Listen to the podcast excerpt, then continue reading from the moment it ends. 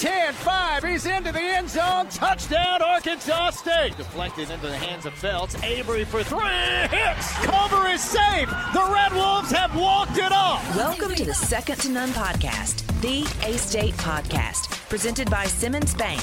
Now, here's a couple of guys who know the Red Wolves like no one else Matt Stoltz and Brad Bobo. Coming up, we've got plenty of basketball talk for you. Both the men's and women's teams were in action this past week. A lot to recap there. Also, another great weekend for the track and field teams. They were at a couple of different venues over the weekend. We'll talk about their latest accomplishments. In the meantime, this is podcast number 80 mm. for us.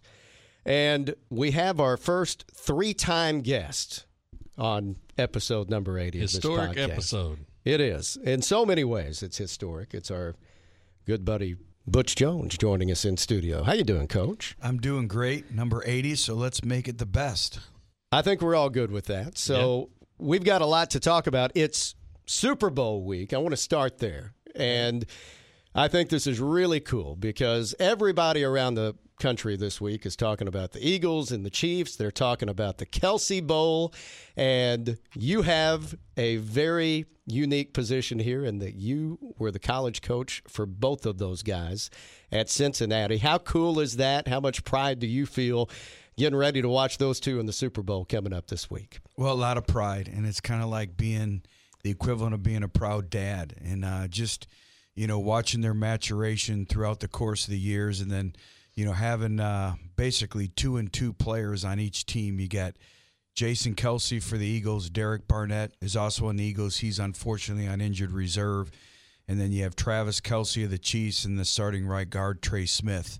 Uh, so it's kind of two and two, but obviously the Kelce Bowl, uh, very near and dear to my heart, and it's been a whirlwind of a week uh, with all the media responses that we've had to get to. But it's been great. It's been great for not only the Kelce brothers, but it's actually been great on a national scale for Arkansas State football. So I've enjoyed doing that, but. None other than the podcast we're doing today. So uh, excited to talk about it. Well, I saw a petition was going around. A lot of people were trying to get their mom to be out there for the coin toss on Sunday. And I thought, well, that's a neat idea. Obviously, you know the parents. Talk about her and just kind of what she's going through right now. Well, between her and their father Ed, and I know they're they're proud parents, and very rightfully so. If you look at, you know, how far their kids have come, but you know, not only you know, we always talk to our players about it's one thing to say that you play in the National Football League. It's another to say you've had a career in the National Football League.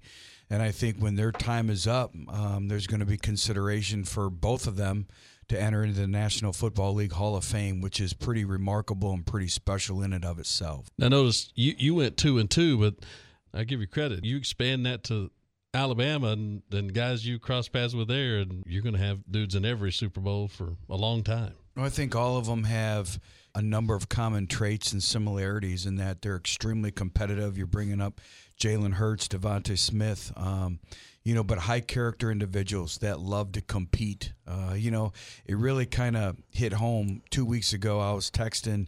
We actually have a group text, uh, Trey Smith and Travis and myself, and we are talking about the upcoming game against Cincinnati. And, uh, you know, Travis chimes in on the text and goes, Coach, you wouldn't want it any other way. Biggest stage, the competition continues to get better and better. This is what it's all about. And I kind of sat back and kind of dissected that comment. And that's really, you know, we talk about competitive character and so much that we're trying to instill, instill in our players. And a lot of times I think it's an, an innate gift um, that you just can't become competitive. I think it's innately in you. But Travis, you know, has spoken to our team via Zoom with our team this year as well. But just again, when you look at the ability to persevere, resolve, you know, the resiliency, the resolve that that comes along. I always say we live in a sports center society. Everybody, you know, sees the highlights on SportsCenter, but what they don't see is the highs and the lows and the trials and the tribulations that go into them making those plays and then them as people as well. We obviously are excited about the Super Bowl, but we want to talk about your team and everything that you and your staff have been able to accomplish over the course of the last couple of months, just turning in your second straight number one recruiting class in the Sun Belt. When it was all said and done, 36 new players were added, 23 high school, 12 FBS or FCS transfers, and then a junior college player as well. Overall, just kind of looking back, how pleased are you with this particular class? Well, we're very excited, and I think it's exciting when you couple this class with last year's class. And make no mistake about it, you know, it's we we've talked about it many occasions. Is we need a, to build a foundation within our football program, and I think that's how you build success, and that's how you build sustained success. And so we knew coming in here that uh, we would need to follow the course, trust the process, so to speak, follow the plan and not deviate, not be- become emotional with the plan and, and kind of disrupt it. And we knew that, you know, we were going to go through some major growing pains with really trying to build this through the high school ranks. And I think when you look at senior day last year, this past season, we only had one four year senior in that group. Mm-hmm. And uh, I want to say we only have nine. That's unheard of. It's unheard of. I don't think it's ever been done in the history of college football.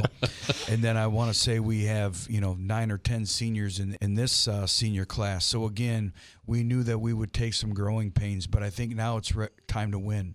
And uh, there'll still be some, you know, some transitional period, but I'm excited about that. And uh, you know, our players believe in what's going on. We talked about you know, part of this class, a lot of this class was their ability to recruit and want to be involved. And they've been our greatest ambassadors. We are able to address a lot of deficiencies in our program. We will continue to look to add, you know, to this class is really kind of now you look at the nuance of college football, you really have three signing periods. You have the December period, the mm-hmm. February signing period, and then in May. And, you know, the thing about the portal, though, when you're signing late portal guys, from a college coach perspective, you don't have anything to bind them. So you have to really focus on their character, being a people of their word. Uh, so that's you know being an interesting journey in and of itself. But uh, I'm excited. You know, we really wanted individuals that knew how to win. You know that they've played for state championships, they've led their teams to the state playoffs, They've been around turnarounds in their high school programs. We've been able to do that. And then being able to get these individuals, a lot of these individuals, 12 of them on campus already. Uh, interacting yeah. with our with our football team, and then three of the high school signees are also mid-year enrollees. So 15 that elevates spring football, that elevates competition and moving forward. Two things I want to ask, and the second one because you just mentioned it. And if people pay enough attention, they're going to kind of know a situation you dealt with here. But you just said these late transfer guys don't sign anything that binds them to the school. They sign something that binds the school to them, but not the other way around. In this ever changing landscape, as prevalent as the transfer portal is and probably is going to be for the foreseeable future, does that need to be addressed? Should they be bound to the school they sign with? I do. I do think it needs to be addressed. And unfortunately, we went through some of the new rules and, and the voting of the new rules and legislation coming up, and that wasn't a part of it. And I'm going to bring that up. You know, the other thing where we're behind as a conference is every conference I've been a part of, they've had a, a interconference institutional grant and aid form where that individual, whether it's a transfer or a college a college player, a transfer, or a high school player is you also sign a letter of intent that's your conference letter of intent. So what that does is it's binding interconference school wise. So you can't have what happened to us in the situation you're addressing. And I spoke to the commissioner about it, and they just we haven't done it. I don't think they've ever thought that far ahead. And that's something for us, I think, to protect the integrity of our conference with the member schools we need to start to do that because I know we did it in the SEC, we did it in the Mid American Conference, we did it in the Big East at that point in time, and I think because of it's it's not on a national landscape with a national letter of intent for the for the transfer portal, but we need to do that for a conference standpoint. The other thing, because we're going to dive into this class, but before we do, kind of step back another step because we've talked a lot about it here. You've talked about it a lot the way you've sort of committed to building this thing. And it'd be the way that we used to be, you know, I'll use my air quotes here. It would be called the right way, laying the foundation of young classes. In this day and age, it's also the really, really scary way. So this yeah. class you just signed is great, but what seems like maybe sort of helped the cause, or just how big a confidence boost was it for you that you can do it this way because of your guys' ability to keep last year's class together?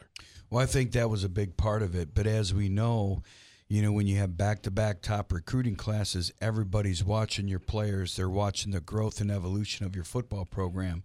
So that's going to be the next challenge as we move forward as these young players turn into veteran, older players.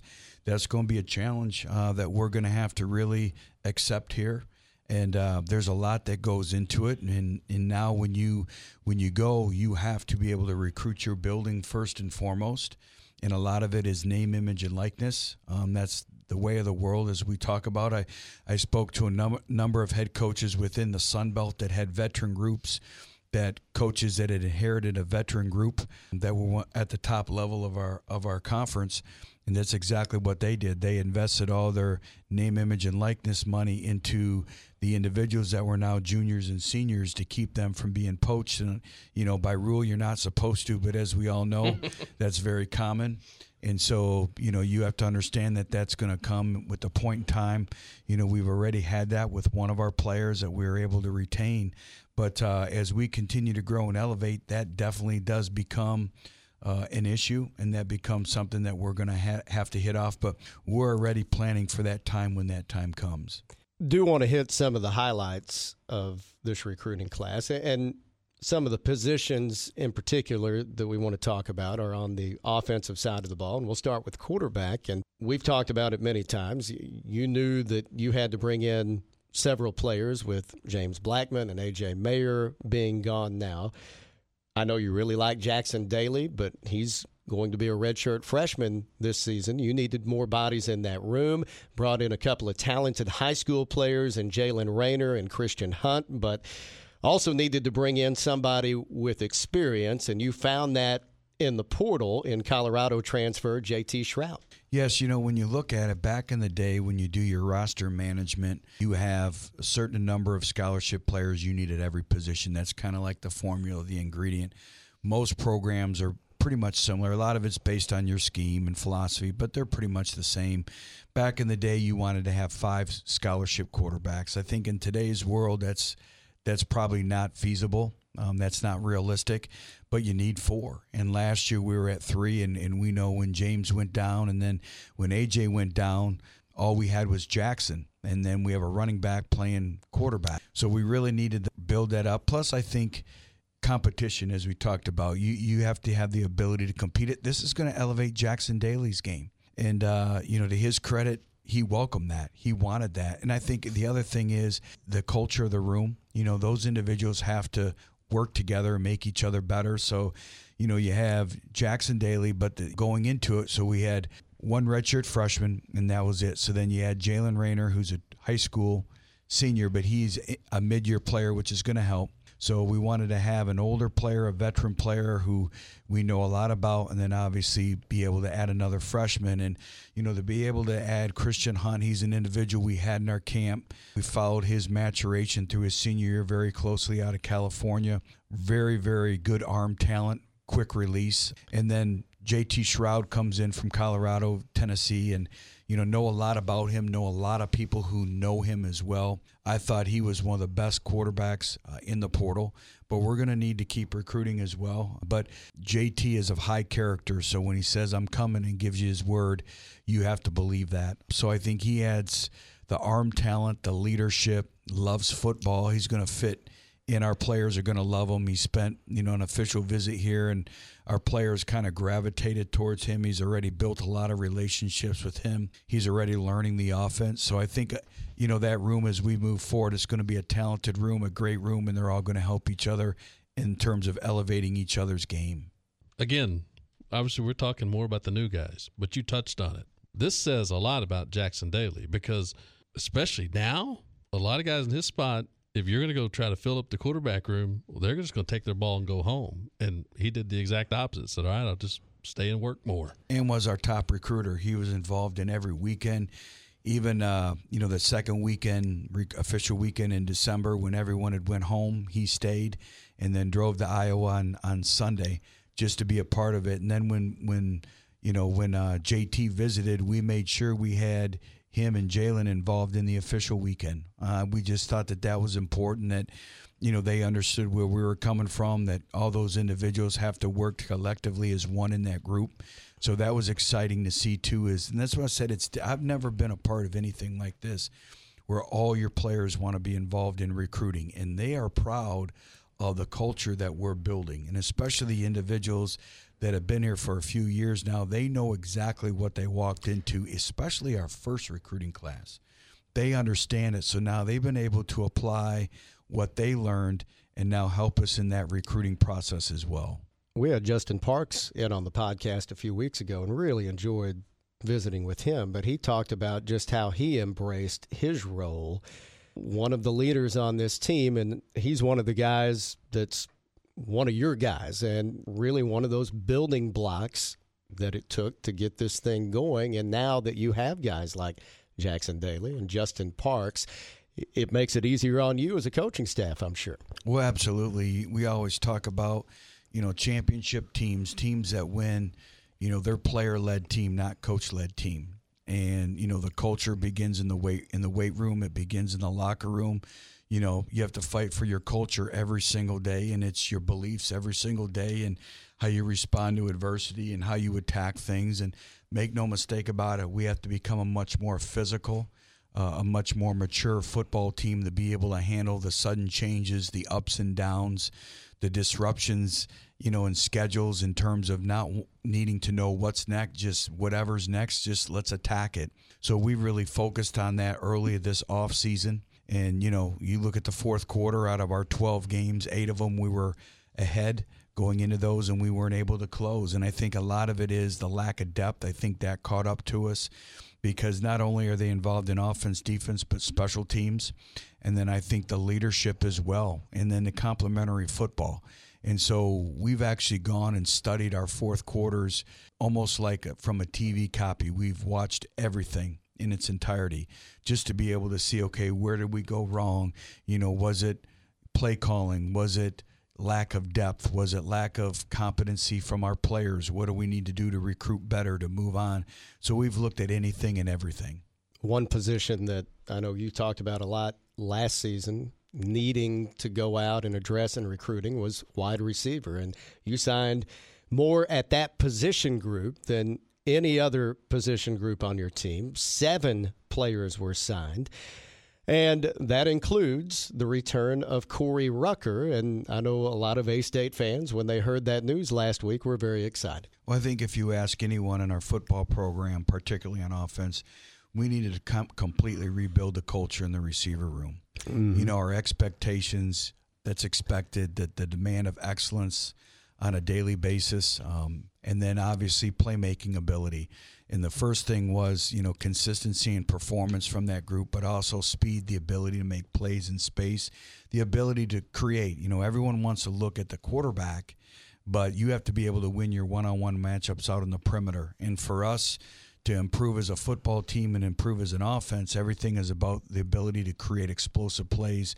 We had very minimal, especially from that position group. So we've really tried to make a commitment starting with some really talented and fast high school players. Yeah. And then supplement it like you just brought up with Corey Rucker. And he understands our program. I think he'll be a great resource, which, you know, Brad just brought up a few minutes ago about now when we start to win, it's recruiting the room. Well, now Corey can speak to them. Hey, you know, I chased the SEC. That's something I wanted to do. And I got there and I said, I like Arkansas State better. That's where I need to be. That's my home. And have him the ability to come back and now he can he can use that messaging and it's it's real and it's authentic. So for him to be able to do that, and then you know, you go and you, you get an individual, you know, in the portal of a Courtney Jackson oh, who yeah. was at Syracuse and two years ago he was their leading receiver. I think the other thing that Courtney brings is special teams value from the returning standpoint. So I'm excited. Um, you know, as we talked about the third signing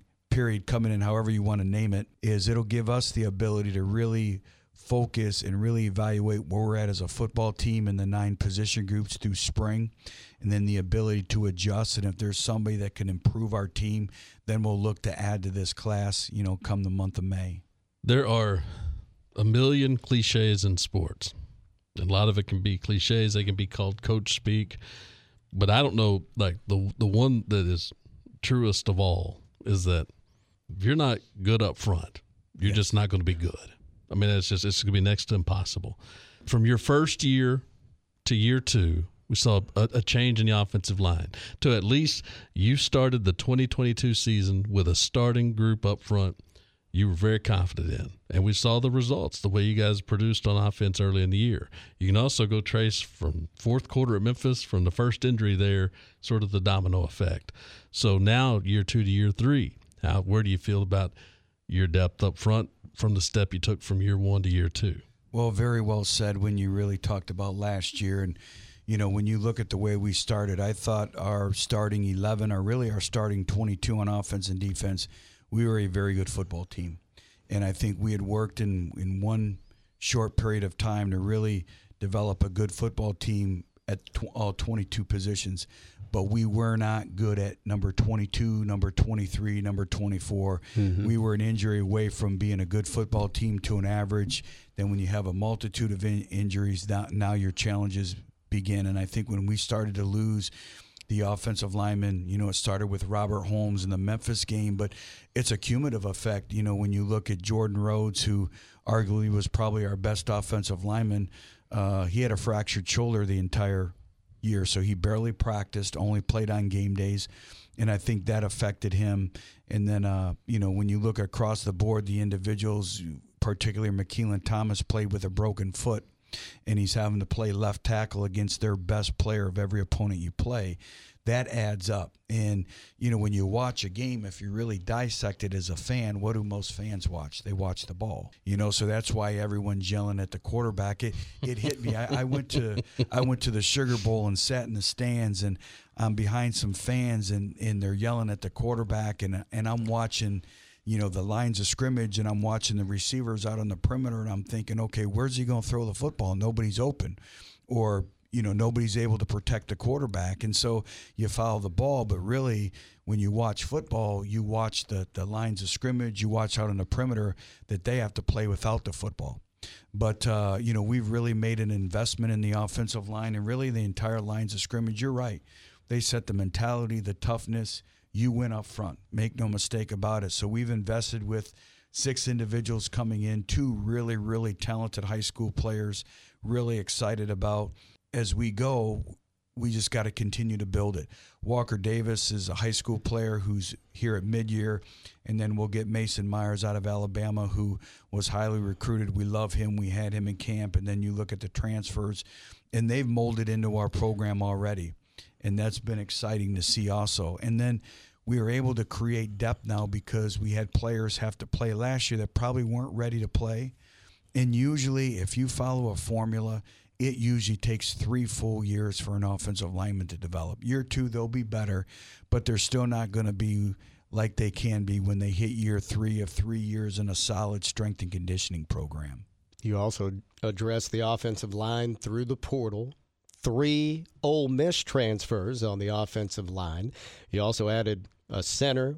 Those are big additions, but kind of getting back to those Ole Miss transfers and just those building blocks of your program to this point. I, I, think one guy that needs to be thrown in to that group is Jordan Rhodes.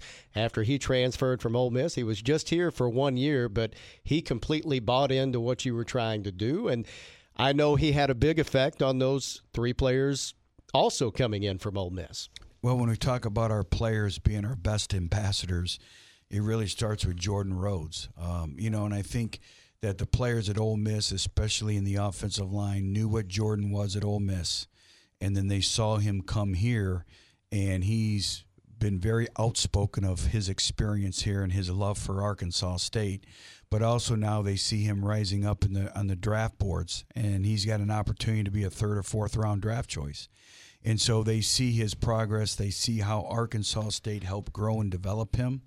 And those players wanted to be a part of it. And we know just from a stature standpoint, they make us much bigger, much more physical. And uh, so it's going to be exciting to see how they progress as a full unit uh, throughout the course of spring. Looking at the other side of the ball, and I know we've been talking about offense to this point, and I guess we'll stay up front with the line of scrimmage. One thing that you wanted to do was beef up the interior part of that defensive line, and that's something you were able to do.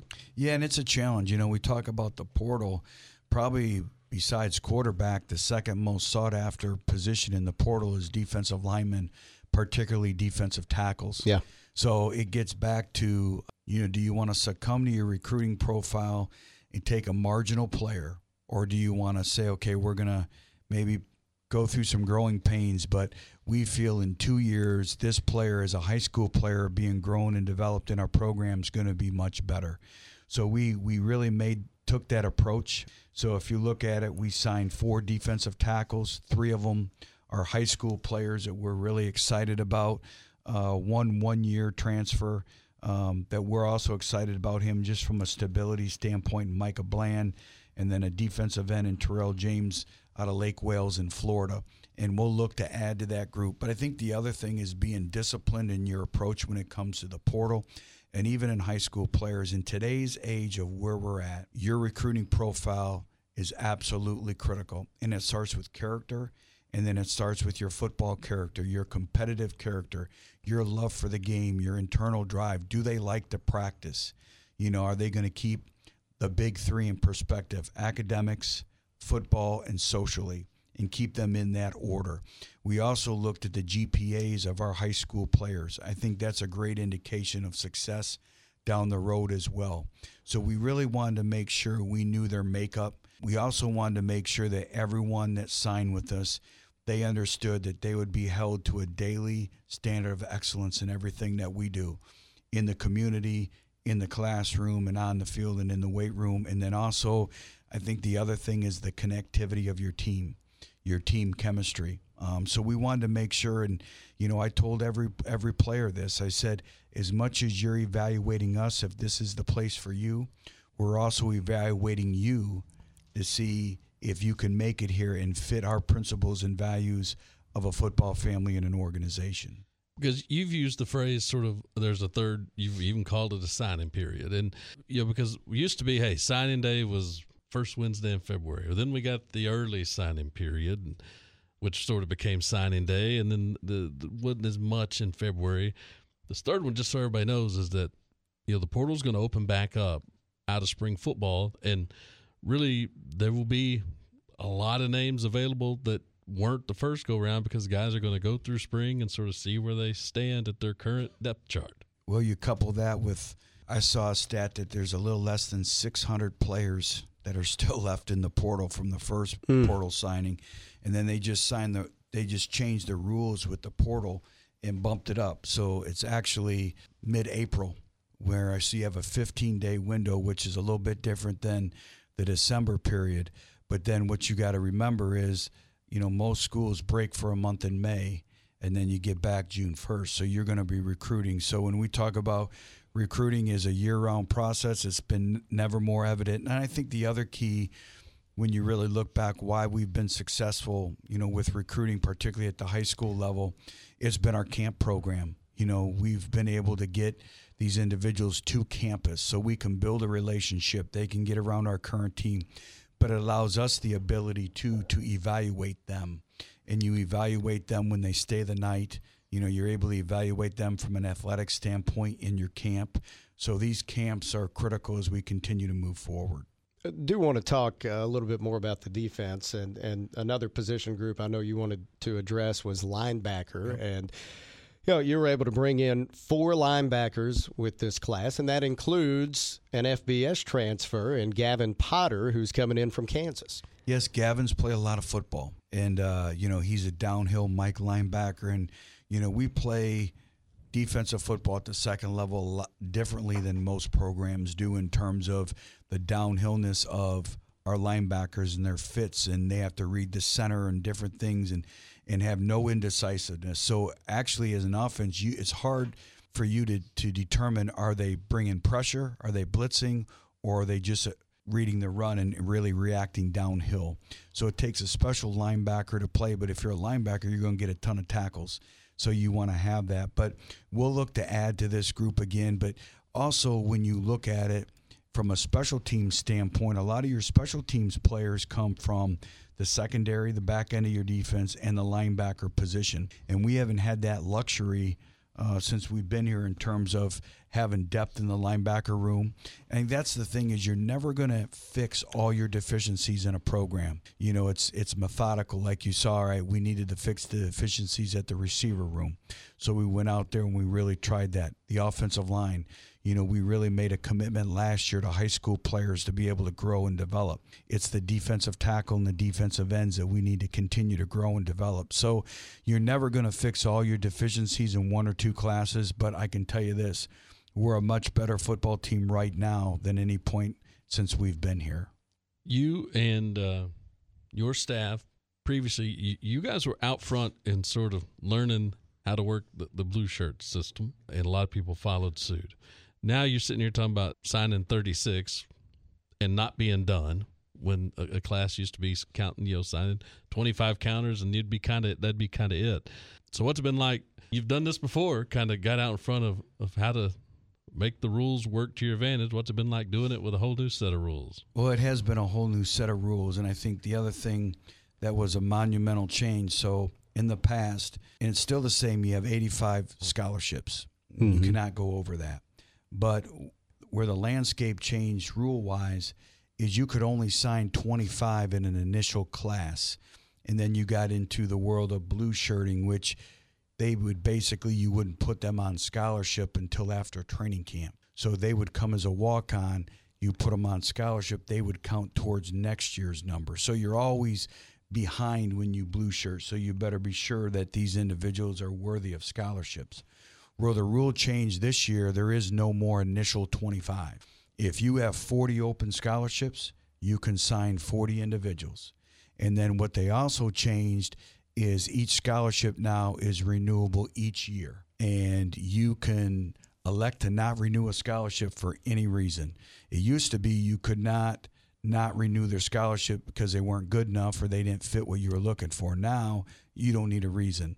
They're just one year renewable scholarships. And we've helped a lot of individuals gain other places to go that, hey, you know, we think this would be a better place for you. We're not going to abandon you. We're going to help you. We're going to find you another place to go. And we've been able to do that. So as we go in the spring, anyone and everyone will be con- continue to be evaluated as we move the program forward. Well, by helping those guys, number one, there, there's two things. For the young man, you're not just putting somebody out in the cold, basically. But number two, like from a program standpoint, that word's going to get out. I mean, among you know, amongst other college programs or whatever the case is, if you're a place that's going to always help take care of your guys, even in terms of trying to help their next spot, I mean, that's still going to help you somewhere down the road. Yes, it does. And I think the other thing that not a lot of people publicly have touched on is your walk on program is big, but your probably your walk on program has never been more vital than it is to this point in time. Mm-hmm. Now here's the way around it. There's always loopholes, right? Just like the blue shirts. So what a lot of schools are doing now is they're getting scholarship players to walk on and actually get them name, image, and likeness deals to pay for their schooling. So they're really going to be schools are going to be over 85 with scholarship caliber players. It's just they elect to take a name, image, and likeness deal to help pay for their college education. That's the thing we, we eventually wanted to get to to, to kind of wrap things up to the collective. And I know here in the last couple of weeks, we, we've been talking about it a lot more. I know during the State of the Pack the week before last, it was touched on. And Demario Davis has talked about how he's involved in this collective. I think a lot of people are excited about that. But he and guys like Chris Woodard and Davy Carter are, are starting to kind of lead the charge on this. And I know it's going to be a big help for you down the road. Well, it's going to be a big help, but it's a necessity. I think in today's world of college football, if you don't have a collective, if you don't have people being involved, you're basically going to have no opportunity. You're going to have no chance because, you know, everyone is doing it now. And it, you know, when it first started, everybody thought, "Oh, this is an SEC thing. This is a Power 5 thing." Well, guess what? The time has come. It's an all everything in college football, and it's really prominent in our Sun Belt. And so we're going to need everybody's help. And I think there's a, a misconstrued that it, it, for name, image, and likeness, that it's just it's money and it's being paid for your services. There's a lot of other things you can do. You can provide meals if you have a business. A lot of schools are using that. If you have an apartment, you can provide an apartment. So you can provide, you know, just other things other than monetary payments uh, for a name, image, and likeness. And then what makes it challenging is each state is different with their with their rules, mm-hmm. with their state laws. So what you can do at some institutions because they're in this state, you can't do in other institutions or states because of the state law. So that's where it kind of makes it uneven. But there's so much that goes into name, image, and likeness. It's not just the money value it's the other services that you can receive from apartments, from housing to meals to all those things. And you know, when you talk about it takes a lot now with the with the recruiting efforts of a recruiting class. It's never been more prevalent than what it is right now. And I, I want to say this too, and, and really ask you. I know you have a great relationship with other coaches around the country. When they find out that you've just turned in two straight number one recruiting classes without paying really anything to any of these players, what do they say to you? They can't believe it. They want, they want to know the blueprint. How are you getting this done? And uh, so that's why we know that you know it's going to come down the road in terms of retaining our players. But I think it still comes down to relationships. I think it comes down to past experiences. You know, we've won everywhere we've been. So I think players look at that. They know it's only a matter of time. You know, we have a great college campus community. We have great facilities. We sell Jonesboro. We sell Northeast Arkansas. We get them around our town. And it's our players. And, and everyone that's come here has said, you guys are different. It just feels different from a family environment to the high expectations, but also, you know, we always talk about short term gain versus long term success you know, you can go somewhere for a little bit of money, but if you want to play in the National Football League, what's the best investment in your future? And I think from a, a, sports performance standpoint, from Jeff Jones and his staff to where we grow and develop, from a mental standpoint to how they're going to grow uh, in our football program socially, you know, physically, mentally, all that. I think they want to be a part of it, and they know that we've won everywhere we've been. So there's something behind that. There's evidence behind that, but it makes it more and more challenging in moving forward. But um, it's really been a unique deal of the the zero dollars invested. Which leads me kind of to this, probably the last thing I had for you, and some of it some of what you just said is going to pop up in this answer. But Matt and I actually had to describe to us back on signing day that uh, there are almost two Butch Joneses. There's football season Butch Jones and recruiting season Butch Jones. Your results everywhere you've been, they sort of speak for themselves. You're good at it. Uh, I guess I'd ask it either two ways: either why, which you just touched on, but why do you like it so much? I'm a people person. I love being around people. I also know that recruiting is the lifeline of our football program good players make good coaches. we we started the podcast off talking about the Kelce brothers, who arguably are going to probably end up in the National Football League Hall of Fame. You know, we always talk about good players make good coaches, and so you you win with people, you win with talent. So you have to have a passion for that part of it. Um, you have to recruit every single day. You have to lead the charge. Uh, it starts with me first and foremost. I can't ask any of our assistant coaches to do anything that I wouldn't do in terms of energy, passion, speaking with recruits, being visible, you know, building relationships not with the prospective student athlete, but the moms, the dads, the aunts, the grandmothers, the grand, you know, the grandfathers, the grandparents overall, just everything that goes into it. High school coaches, you know, people that are important in their lives. Um, so there's a lot that goes into it, and then you know, taking a young man who comes in your program and growing them and developing into a a Travis Kelce, a Jason Kelce, you know, those types of individuals. Um, that's what it's all about. And, you know, it's important. I knew coming here that I would have to teach a group of individuals truly what it is to recruit at a high level, but also, you know, it's everyone on campus. The official visit, the unofficial visits are so critical. And so it's, you know, what are you moving forward? Like when we walk into the social and they can feel the energy of the bowling alley and all the people there and the people coming up and welcoming them the Jonesboro, the parsonage, going there and starting their Saturday mornings off with a great breakfast, a buffet. all those things are absolutely critical. And then, you know, my house in Hogapalooza coming in, and, and they all talk about the meals, you know, the em- embassy suite, embassy suites, embassy, and how they treat our players when they come in on official visits. All that it takes a community to have a recruiting class. And then I think the positivity on the message boards and all that.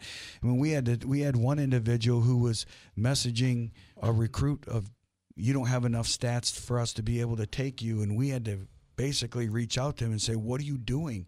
Have you watched this individual on video?" Well, no, I haven't. Well, we love your passion, but this is not helping us in moving the program forward. So I think it's continuing to educate our fan base too that the positivity, it's a family on game day. What type of game day environment do you have? Can they feel the excitement? when we go through the Red Wolf walk and they see fans show up to actually greet our team. You know, the band that does a great job on games. It's everything. It's the Jumbotron that you can leave no stone unturned. It's, you know, what you show them on campus. You know, all those things go into having a great recruiting class, and there's a lot that goes into it. You left one thing out the karaoke. Yeah, I was hoping you wouldn't go there. now, now wait a minute. I remember on signing day you talking about this, Yes. and we asked you your go-to songs with karaoke, and they are Well, it's at the end when we conclude it with "We Are Family." all right. So And then usually ours started off with a little Kool & the Gang or celebration. And I'll usually pick a parent to come up with me.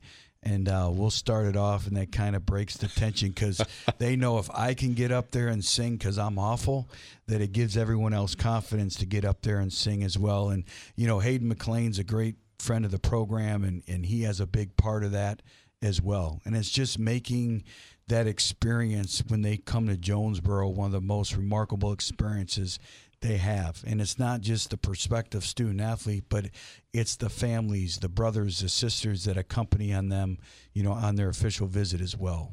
Coach, always good to see you. Appreciate Good you ca- coming good in catching today. up. We got number four coming up here at some point in That's time. right. Already- Absolutely. Already getting ready for it.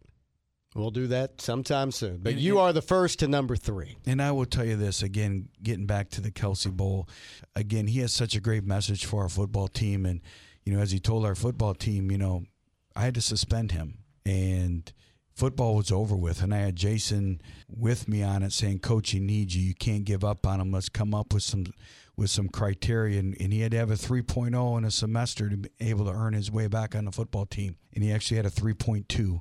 And nobody know who Travis Kelce, that suspension made him who he is. And uh, we talk all the time about, I always say, show me your friends and I'll show you your future. And the way he's grown and developed has really been fun to watch. That's Butch Jones joining us here on the Second to None podcast, presented by Simmons Bank. We've got more to come right after this. When we play today, we win something bigger than ribbons or trophies. We win our tomorrows. Wherever we play, wherever we fight, wherever we overcome odds, we're winning our way. Simmons Bank is committed to supporting women athletes in the communities we serve and are proud to be an official sponsor of A State Women's Athletics. Not just for a season, but for a winning future. Seasons are short, but fierce is forever. Simmons Bank, member FDIC. Big week for the basketball teams. The men were at home for a couple of games. And as we've talked about at length, injuries have been such a big theme all season long for the Red Wolves. And even before Thursday's game against South Alabama, Mike Balado's team losing a couple of more players. Malcolm Farrington with an Achilles injury. He's out for the next several weeks. And on Tuesday, Marquise Davis actually injured his ankle in practice. He was unable to go, even though he tried to go through warm ups on Thursday. He didn't play on Thursday because of that ankle. So at that point, you're down to seven scholarship players against South Alabama. And the Red Wolves end up falling short, 82 62. And look, the effort has never been in question No. for the men. They've continued to play hard. In fact, they out rebounded a bigger South Alabama team, 32 to 29. Only turned it over eight times in that game, but just way too many easy buckets. South Alabama was able to get the ball inside all night long. Their big seven footer, Kevin Samuel, was 10 of 11. I don't know how many of those 10 were dunks, but it seemed like all of them were. And didn't have a real wide shot chart. Yeah, South ended up shooting 57% on the night. Matchup problems, to say the very least, inside there, and just uh, you know, I'll echo what you say, what you said. This bunch, I don't care what the record is. I don't care what's happened within a particular game, and you've seen them obviously more than I have just from being on the road with them too. But I, I've never one time, not literally not one time, looked out there and said that bunch has kind of folded it up. Not for a day, not for possession, whatever their issue is, it is not an effort issue. Uh, they have continued to play hard no matter what. Just so thin, and you could tell that you know they were outmatched on Thursday due to numbers, due to the size of South Alabama, and you you just kind of had to pick your poison in that game. What was fun was Saturday and seeing it finally come together, and I, I thought just a complete game for the Red Wolves. They end up ending the losing streak, defeating Coastal Carolina 73 to 57. Kind of a back and forth game in the first half, but I love the way the first half ended. A State went on a 9 nothing run to end the half. And then early in the second, I thought a, a pivotal part of the ball game was, you know, it's tied at 30. And then Avery Felt hits three consecutive threes to put us up nine. And it was a pretty comfortable lead the rest of the way. Yeah, once you got a little working lead, Coastal never really made uh, much of a run at it. With what you mentioned there, with Avery hitting shots, and then you know Caleb Fields putting a guy on a poster, and I can tell you for sure that guy didn't know that was coming. Neither did most of uh, First National Bank Arena, and of course, leave it to Johnny on the spot, Mark Taylor, to come back and tell me just this morning that was the third career dunk for Caleb Fields, and it was a doozy. Well, I looked it up after it happened. I had Jerry Scott sitting next to me. I said, Hand me those game notes because I knew that he had dunked at some point in his career. I knew he hadn't done it this season, but I saw that it was his third career dunk, his first this season. But when he gets a steal in transition, the last thing you're thinking is, especially with all the injuries Caleb's dealt with this season, he's still out there playing with a fractured wrist. But I'm not thinking he's going to go down and dunk on somebody. No. But he got up high, and man, he got everybody on their feet with that dunk as well. But 15 of his 19 points in the second half. Terrence Ford had a good game, 16 points for him. Now, the thing that maybe stood out more than anything else was who played in the second half. I can't remember ever seeing this before, but we saw an A State team play an entire half, the entire second half, with the same five players. Coach Balado never subbed. Uh, I thought those five guys were fantastic. They were the right five to have on the floor at the time. Yeah, let's just say we're talking about it's never been an effort issue. I guess we could have said, you know, I I do think that you know our lack of bench production, getting zero bench points in the second half Saturday could have come back and bit us. But I've just been kidding because there were zero bench minutes to produce any bench points. So that was yeah something to see. Those guys uh, going all the all the way, and they did it. And uh, I'm really happy for that bunch of players and coaches, and you know they earned it. They they not just Saturday. They've earned for a while the the opportunity to to get that feeling. So good for them. Meanwhile, the A State women had a split weekend. They actually played on the road Thursday at Coastal Carolina.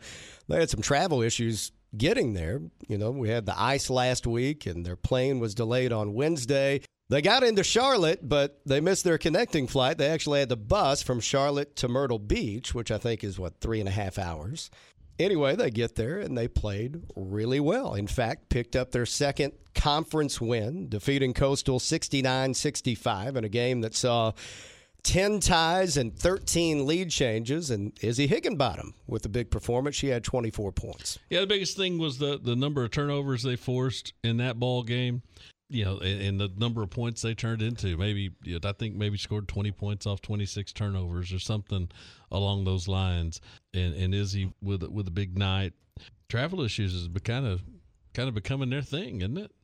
It kind of is. Wrecked yeah. the bus last time. A uh, miss a flight this time. They'll be glad that this week is their final two road games of the regular season.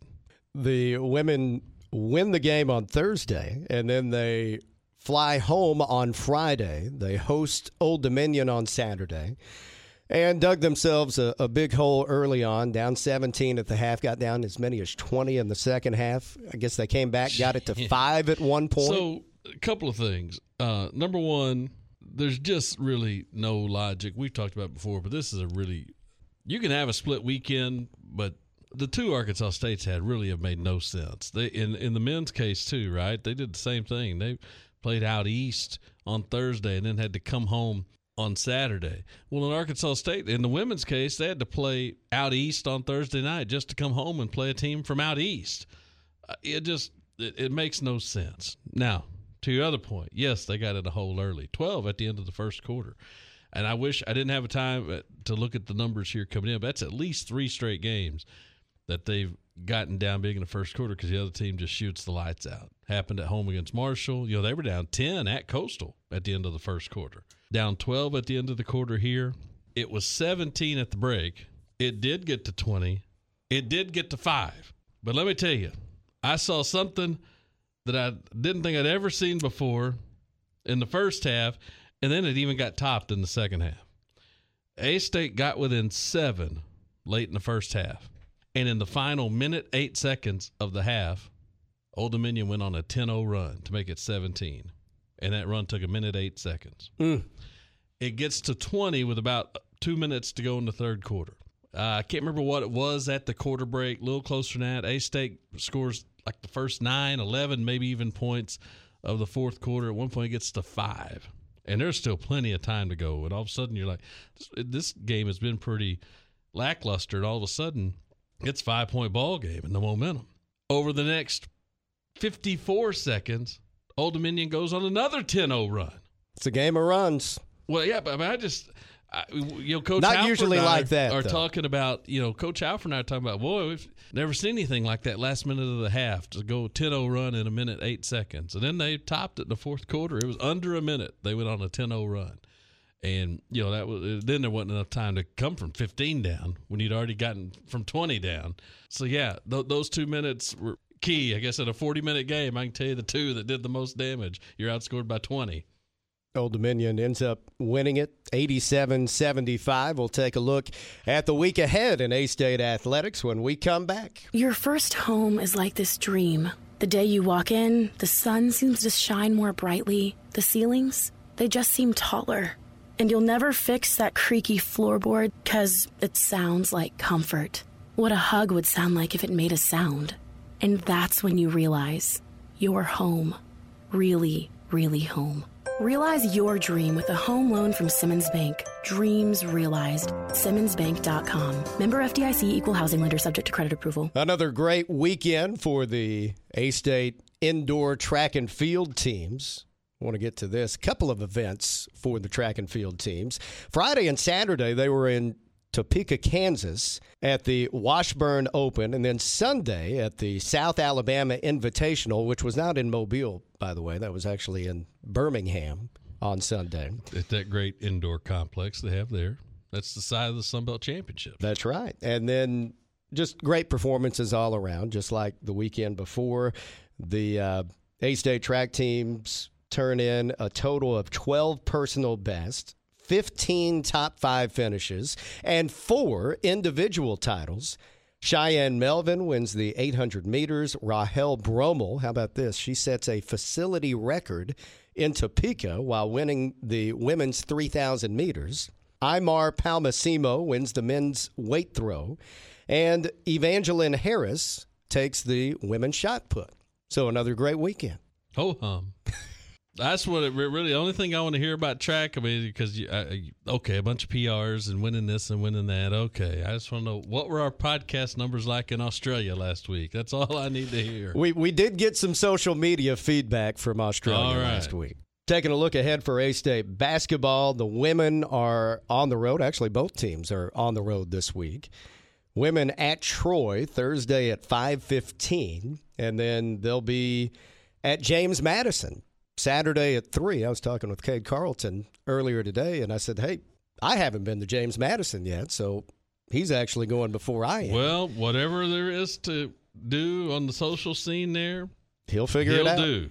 There's no One thing about- that. if they've got a concert venue or One thing about Cade, he asks for recommendations and he always goes. If I recommend a restaurant, he'll check it out. I know you and I both have given him a hard time about his travel schedules on the road when he does go on the road, but he lives it up. He, that dude enjoys traveling. Yeah, and I will tell you, I'm not for it because I don't. why not? Because to me, he didn't put his time in. I'm skipping ahead now. We're close enough. I, I guess I'll just make it the rant. I didn't even have one, but now just this one's happened organically. Uh, I'll mention this first. The men also on the road this week Texas State Thursday at 7, and then at Georgia Southern Saturday at 2. Just a typical Yes. Texas Georgia road swing.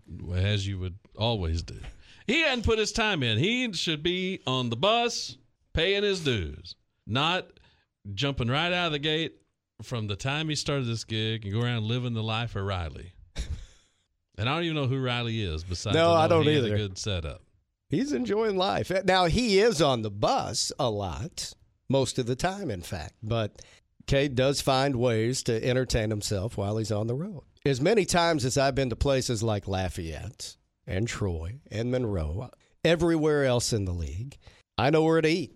That's one thing that you and I both have learned over the years. We usually find a good place to eat while we're on the road, and I know where the movie theaters are. yes. I've seen more movies in Mobile and Lafayette than I've seen in Jonesboro. Because when I'm here, me and my family, usually we don't have time to go to the movies, but I will go see a movie when I'm on the road. I guess my number one issue with with Cade, I guess, it's really not with him. It's the fact that he just clearly has a better agent than I had when I was traveling with A State women's basketball. Because I'd have gone broke doing this stuff he does. He checks the local concert schedules. If there's an NBA game within an hour, he'll go. It's unbelievable. Tip your hat to the guy, I guess. He's living life. Hey, we appreciate Butch Jones coming in. Really enjoyed our conversation with him. And we look forward to another great visit when you join us next week for our next edition of the Second to None podcast presented by Simmons Bank.